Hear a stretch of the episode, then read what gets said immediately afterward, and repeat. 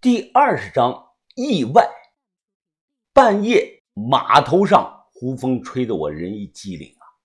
我下午怎么没想到这个问题呢？千岛湖于上世纪一九五九年形成，那个时候就算宋医生十岁，那他到今年应该近六十岁才对啊！可他这个模样明明是个三十岁的这个少妇啊！除非他说谎骗了我，可他完全没有这个必要啊！我赶忙摸出烟，把里头这个烟呢拿出来，反手这么一扣，立即有两粒黑色的小药丸就滚到了手心里。这是我下午趁着宋医生没留意偷藏的两粒。吃这种小药丸能让女人保持年轻，还是他练的某种什么功，或者是二者结合呢？我不停的猜想种种的可能。听说某些女明星。平常花费天文数字来保养自己的皮肤，最著名的就是某刘姓的女星，外表五六十岁了，看起来就跟那个二三十岁的差不多。但我认为老了就是老了，金钱留不住岁月，那种靠整形或者是打针保留下来这个青春呢，看着是极不自然。但宋医生他不一样，从里到外，从头到脚都看着十分的自然。谢启荣练金化气功，练到了第三层大后期，就出现了这个白发转黑。他突破了第三层，达到了第四层，练神返虚境后啊，那脸上的皱纹就全部消失了。现实中有些真道士，你看他们这个神光内敛，看着非常的年轻。这种最多呢，只算是第二层的中期。难道说宋医生也学的是练金化气功吗？这肯定不对，这一个女的哪来的精呢？没有精，那画什么呢？等等，我猛然间啊想到了一个人，老古王。老古王不会武，他却能通过采阴补阳，让自己看起来显得非常的年轻。那宋医生很可能也是走的这条路。采阴补阳不止出现在电视中，几千年前的《黄帝内经》中啊就提过这四个字。到了宋代，道士们把这类统一归类为采补术，只是后来大部分都失传了。男的可以采女的，那女的当然也可以反过来采男的。女采男可能比这个男采女更具有先天的优势。不是有句老话那么讲吗？被滋润过的女人水汪汪的。大名鼎鼎的《素女经》可曾听过？那原版上就记录有反采助缘之术。我看过老古王死后留下来这个两本秘书，另一本就提过反彩术，它分准备式、引导式、收工式三大部分，而这三大部分中又分了动作篇和口诀篇，我全部记得，我只能说那秘书里的口诀篇的一小段：两手抱男，两脚居身，腰身一提，索马拦奔。金入腔中，水降千里，闭目神息，射入中宫，以意引导，生者不生，阳之初生，欲闭坚精，缓缓收之，归炉封宫，日复一日，枯木逢春。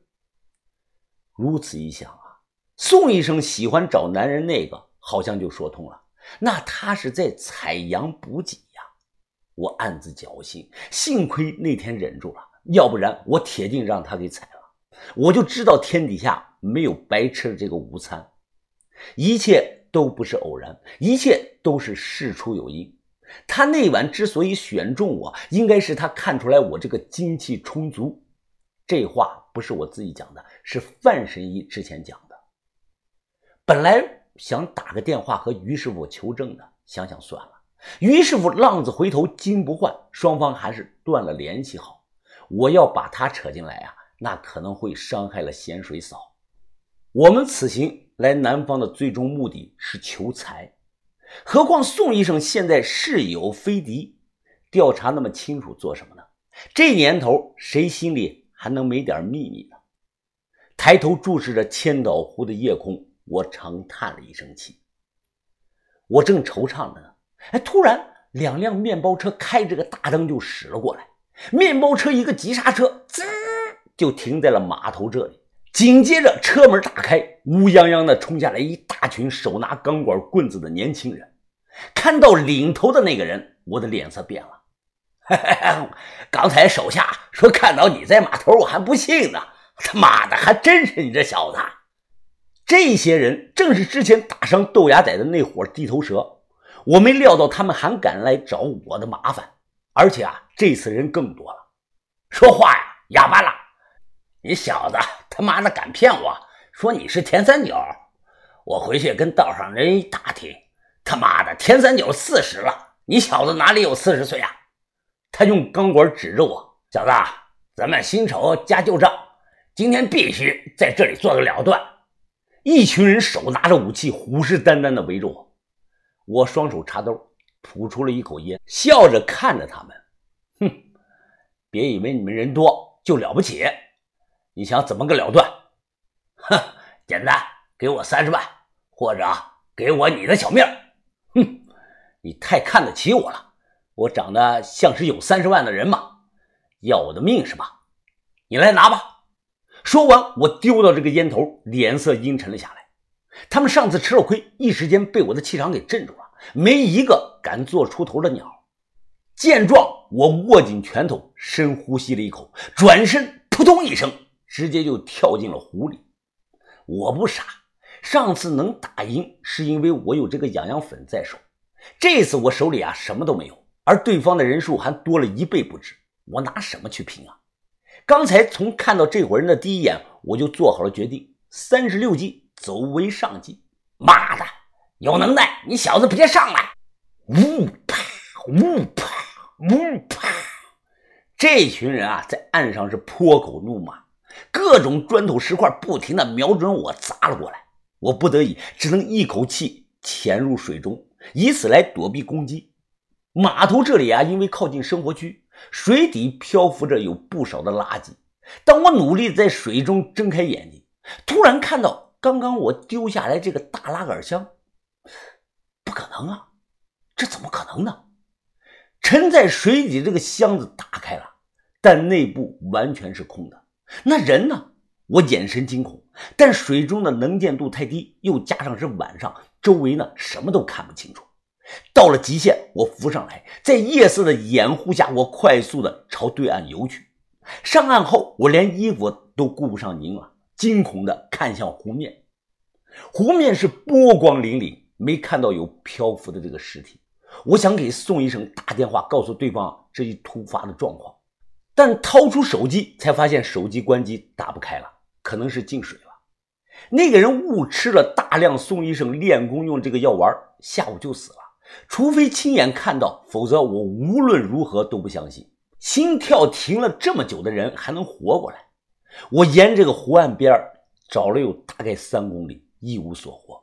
我皱眉心想啊，这不应该啊，这没有风浪，以现在的水流速度看，浮尸应该漂不了太远才对啊。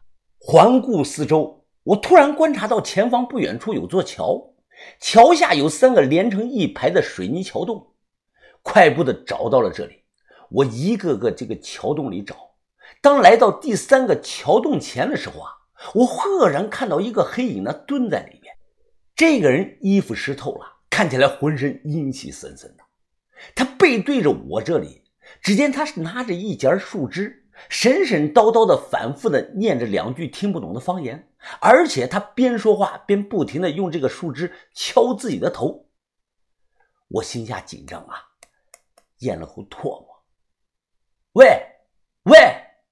我隔着老远大声的喊了一声，他对外界的声音没有反应，仍旧蹲在那里，用树枝啊敲着自己的脑袋。走近两步，待看到这个人那光头的发型和他的那个身形轮廓，我的汗毛都立了起来。没错，这个人就是我和宋医生装箱子丢到湖里的那个光头男。这人是人是鬼啊？